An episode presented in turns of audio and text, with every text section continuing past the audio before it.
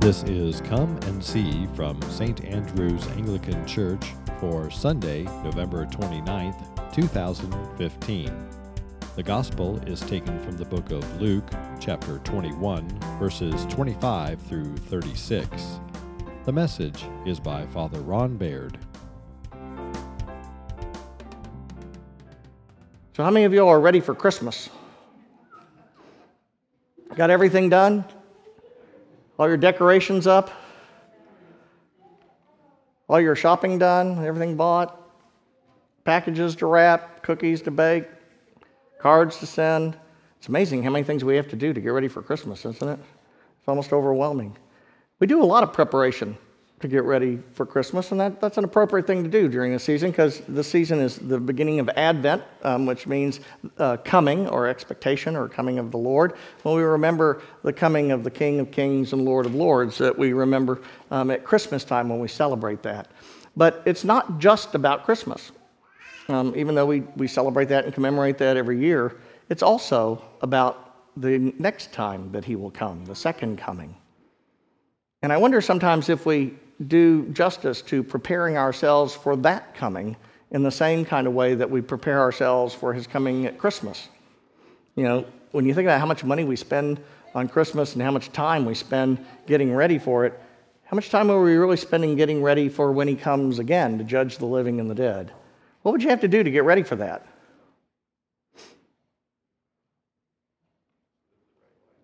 Live the right life? Luck, good luck with that. I just, I've been having a problem myself, but hmm? believe. But what would you do?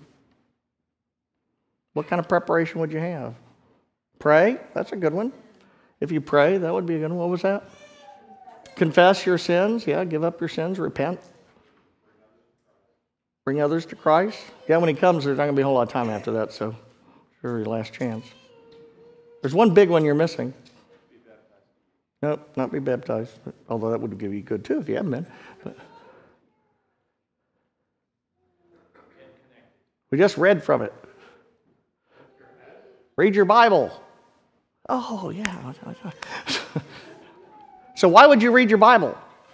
What's that got to do with when Jesus comes again to judge the living and the dead? Well, it has a lot to do with it, actually, because one of our problems is how will you know it's Him? You ever think about that? There have been lots of people who've come before who claimed to be the Messiah. You know, the end of the world, there have been lots of people who said they were the Messiah. There have been a lot of people who said that um, they knew when, the exact date when the Messiah was going to come and where, and where they had to go to be ready for it. None of them worked out too well, but there have been lots of people who've done that. You remember David Koresh in Waco, Texas, um, where the FBI ended up going and they set their own buildings on fire and, and committed suicide? Or Jim Jones in Guyana, uh, where he had everybody drink the Kool Aid that was poison. There have been lots of times when people say, I am he, but they weren't him. So, how would you know if it was Jesus? And sometimes I think we, we go, well, if he has blonde hair and blue eyes, and long blonde hair and blue eyes, and, and looks real dreamy, like he's sort of spaced out all the time, that must be Jesus, because that's the way you show him in the movies. But I'm not so sure that's the way he's going to look. You know, what if he doesn't call himself Jesus? Y'all do know that's not his name, don't you? Mary never called him Jesus ever. She called him Yeshua. That was his name, Yeshua. Um, as a matter of fact, uh, his real title is Yeshua HaMashiach. So if he says, Hi, I'm Yeshua, what would you say? Well, I'm looking for Jesus. I don't know who you are. Go away. See, sometimes I wonder if we would recognize him. Well, one of the reasons why we read Scripture is so that we can get to know the Lord better. And as we get to know the Lord better, we, because we know his story, we know what he's like, we know how he behaves, we know the things that he does. And the more we get to know him, the more likely it's going to be that we would actually recognize him. Now, it would be nice, wouldn't it, if we could say, oh, it's going to be easy because he's going to be coming on top of a cloud like he's riding it like a hoverboard or something.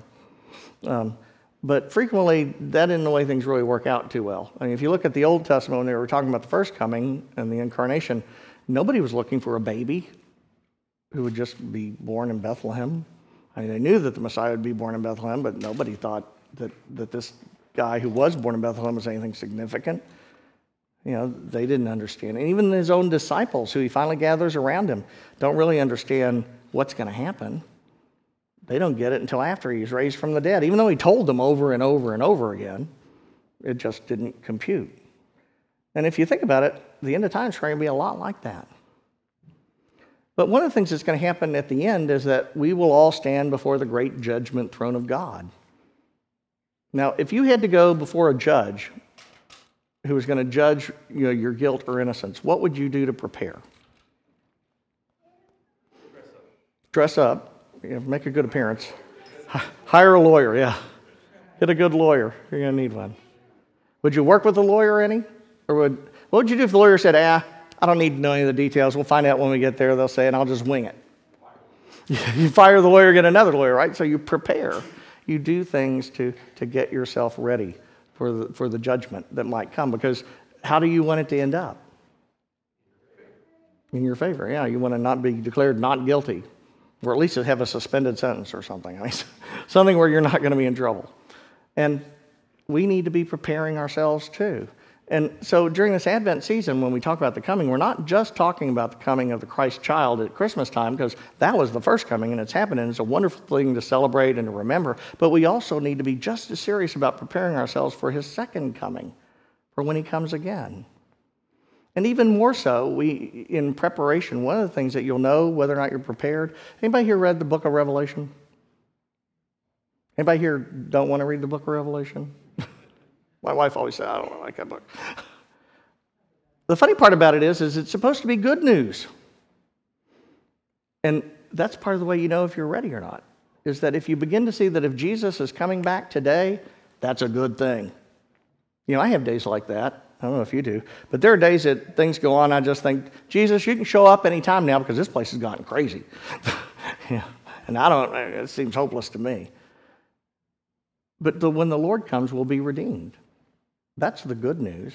All of those who put their faith in his name, all of those who believe and follow him will be saved. And that's wonderful. That's a great thing. And so we don't have to be afraid of all those, you know, uh, plagues and, you know, famine and death and all those things that come along in the midst of that. Because those are really only being done so that people who are really hard hearted might turn to him you know, some people you have to get a two by four to get their attention. They don't, they don't pay any attention at all. And it's sort of like the last chance. But for those of us who believe, when we see those signs, we'll know it's getting closer. Things are going to be good. You know, Jesus is coming. And that's really what this first candle means. You know, in Advent, we light a candle every week. The first candle is the candle of hope. Because isn't that what we all kind of hope for?